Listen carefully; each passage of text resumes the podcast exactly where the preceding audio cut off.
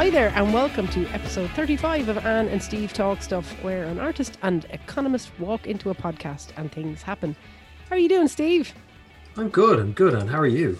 Well, I'm a little faoi bhrú, as we'd say in Irish, which literally literally translates as under pressure, but it's more like um atmospheric pressure, or as we'd say in English, a little bit under under the weather, I suppose.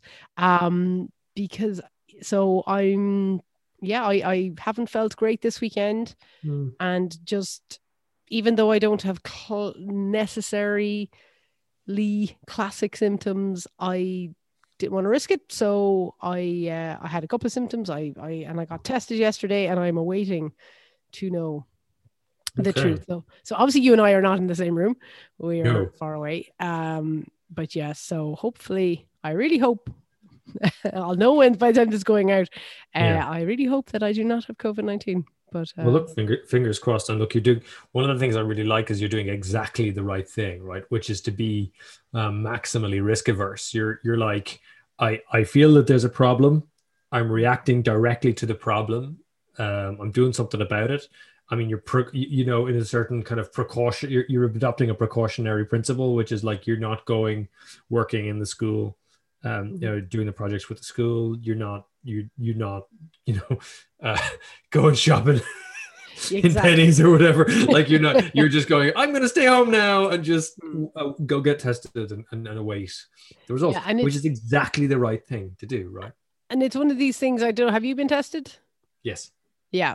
So this is my second time. And I mean not mean to freak people out, but it's not a fun. It's not it's not the crack. Like you Yep. really you, you know, you queue up into a warehouse where all these absolute heroes are are there doing the necessary work in having to shove things down people's gobs and up their nose.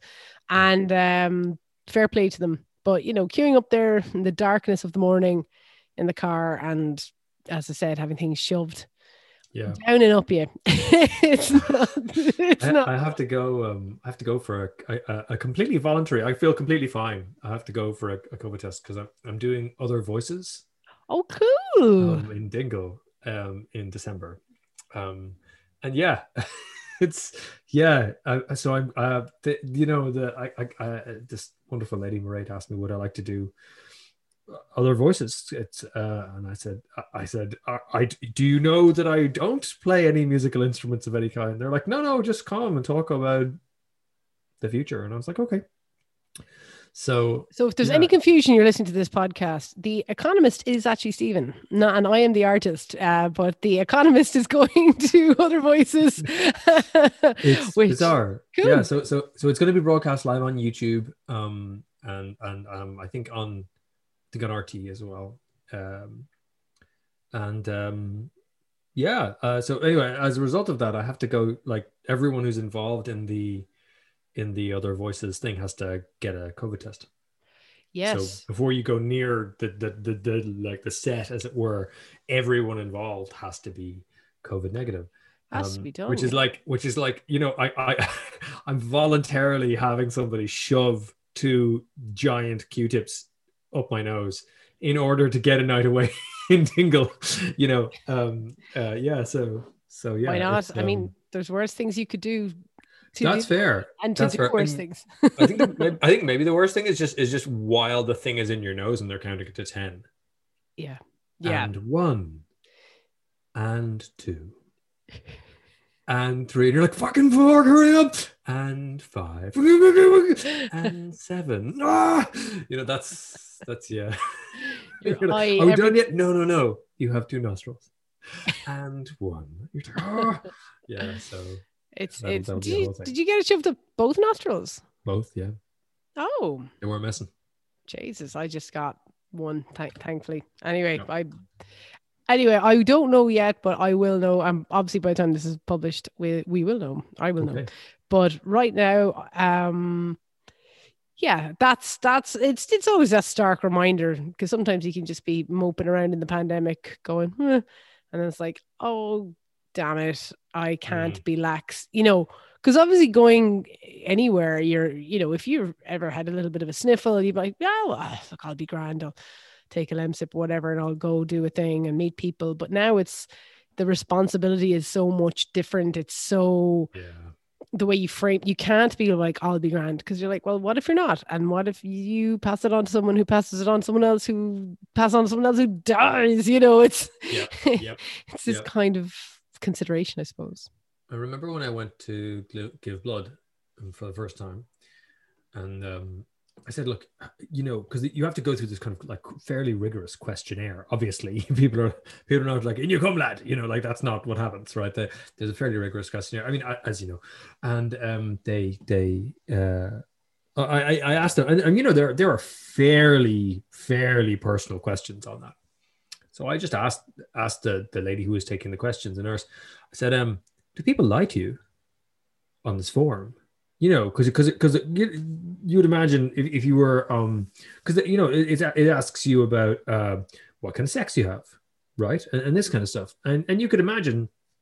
You could imagine, like you're when you're giving blood, you're like you're with your neighbors. You're literally like, "Hello, how are you? Hello, Yeah. right?" And so, I mean, you're in a kind of a private cubicle. You're not doing it on a microphone, right? But it's Mm. I can imagine people would, would be, especially if they didn't necessarily want to admit it to anyone, let alone maybe not themselves. You know, very private kind of kind of questions. And I asked her, I, I, I obviously answered honestly, and it's, does anybody lie to you on these things? And she said, you know what, we, we do every so often. You the words that she used was very Jedi. She's like, you sense a hesitation. Mm. And um, what you do when you sense a hesitation is you just remind them this blood could be going into a sick baby. Mhm. So anything you got to tell me doesn't go beyond the cubicle, goes in the forum, but that's what you have to understand. Mhm. You know? And she said, normally after that, people just go, "All right, Grant, yeah, no," you know, and they just they give her the truth, um, and and that's Grant. Um, Yeah. It's But um, yeah, I, I Yeah. remember some comedian talking about reading through the giving blood form and realizing, oh, I've left such, I've had such a boring life. You know, I want to, I want to go live my life. So when I come back, I can't actually give blood yeah, anymore. yeah, yeah. Oh, sorry, it's been too crazy. Yeah. Couldn't possibly. Yeah, Yeah. I um, I had a a thing where I've actually got quite rare blood. Oh, I have blood that's in demand. Yeah, so I can't. I'm not a universal donor, but it's very fancy. very I'm very fancy blood. fancy. Yeah. I'm I'm um Rhesus B negative. And I've been I've been negative. That's terrible. But I've had a number of occasions where because I've given blood blood a handful of times. Um sometimes my blood count isn't high enough for whatever reasons and like I couldn't. But I've I have had people ring me No way. Ask- asking for my blood. Gives a bang off that blood there on. basically Wow. the, the the Irish Blood Transfusion Service ringing me up, going, um, our stocks are low. Are you able to come? Are you able to donate this week or whatever? Okay. And I'm like, I go off the phone. I go, oh, someone just rang me asking me for my blood. And you're like, yeah, I mean, of course, right? of course. Yeah, well, I mean, yeah. I, Yeah, I've and only what, are you, managed- what are you gonna do? No, I'm sorry. I couldn't possibly, you know. Well, I'll tell you, do? if you have a sniffle, they won't take it. Oh, of course, yeah, yeah. know, But then, of course, some days you can't do it, right? Some You're days you just mm, can't, yeah. If you have any kind of, of sickness or any kind of, of a bug, they won't take it. And Yeah. um, I, I I used to like going and getting the crisps and the sometimes you might get a Guinness afterwards as well. It's kind of oh, nice. yeah, bang against. Yeah, they, they have it. They have a kind of a big van in UL. It's Oh, not yeah. even a van. It's more like a like a an RV. It's a huge big thing. Okay. And you can go in there. And I, I think what people do it for, in addition to the altruism, is there's a kind of a, you know, you kind of look at the people at the giving blood and you're like, hmm, hmm, you know, there's sort of a tummy warming kind of Yeah. um, social reinforcement to it all, which I think is is very interesting from um from a sociological perspective. It's like, d- d- do you want to be, um, do you want to be able to to to be part of that? You know, Mm. so And I yeah, think I think they've sorted things out. I hope they have. Um, yeah, I remember a few years ago chatting to a friend of mine. I know I'm giving blood. You, like, do you do that? And he went, "Well, no, they they don't want my blood, and because he's a gay man, and oh, yeah, and it's it's all the hangover from from AIDS. Uh, not that AIDS hasn't gone away or HIV hasn't gone away, but there's this idea that if you just ban all gay men, uh, or anyone who's ever had anal sex if you ban them all, then you just won't get HIV, and it, which is nonsense. But Yeah, uh, it's absolute nonsense. And uh, I- I, I, I, think it's one of those things. It's it's a bit like the precautionary principle we were talking about before, right? It's like Yeah. if you don't understand something, just say no, right? Because Mm. the consequences are huge, and it's like, oh my god, this is a disaster. Um, and then what happens is people people talk, people listen, and then they understand.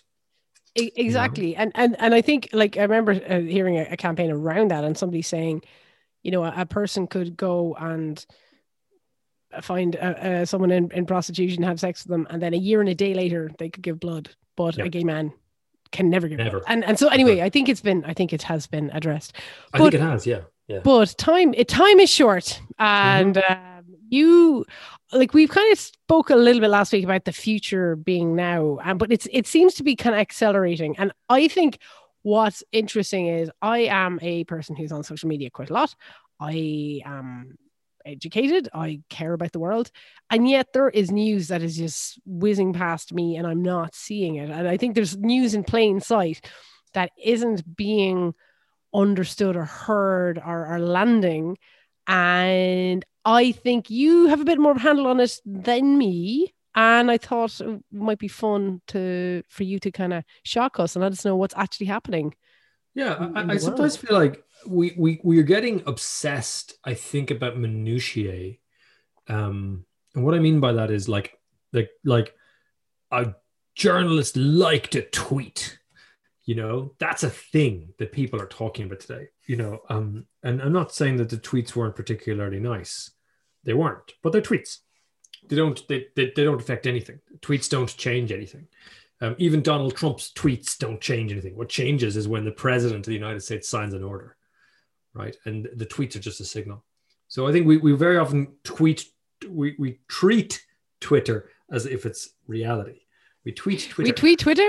tweet Twitter. we tweet Twitter. Um, and it's it's not right, and it's not. And I think you because we we're used to a flow of thousands of minds, kind of like basic spewing something. It, it becomes very difficult to sort of see the big picture. So what you do with, with all that is you just look at something. The way to get about the way to get above it is just look at things that happen between countries, and look at things that look like they're going to be more important in five years' time. Like in five years' time, whether the the TD liked the tweet or whatever is not going to matter. The person may not be a TD anymore, uh, or they may be the Taoiseach, whatever. But the point is the the, the actual action is irrelevant. Wh- what does matter are things like giant, huge free trade agreements. So a thing called the Regional Comprehensive Economic Partnership um, was signed last last uh, two weeks ago. And it received precisely zero mentions in the Irish media. When I say zero, the Irish Times carried one column about it that they that they got from Reuters that literally just bought it, they copied and pasted, and threw it into their newspaper. Um, nobody, I would imagine, in the Irish Times like probably even read it. Uh, it didn't. It's called RCEP, uh, and it it like didn't it didn't bounce off. I mean, we've got other things to be dealing with. We've got a global pandemic, we've got Brexit, whatever. But this is uh, uh, RCEP is really huge. So, so, so what it is? It's a it's a trading agreement between 15 countries, um, like like Australia and China and Indonesia, New Zealand, Singapore, Vietnam. Right. This is 30 percent of the world's population. Okay, it's 2.2, 2.3 billion people. It's like a third of all global GDP, the output measure of the world. Um, it is the biggest trading bloc in human history. Um, like I include like the Roman Empire in that, like like it's on that scale. okay. Yeah. Um, and so really what it is is like, uh, uh, and and i i indeed, one of the things that's really amazing about RCEP is that it is a um, it's a trading agreement between China, Japan, South Korea, and Vietnam. So if you know much about the history of Vietnam, you realize like like the Vietnam War was a joke to Vietnam because they spent a thousand years resisting China Yeah. right? And Yeah. if you know the history of China and Japan, you're aware like these fellas actually deciding to trade with each other is a massive, massive deal. Um, and China, Japan, and South Korea are like um, Germany, France, and Italy, right? Except ten times bigger.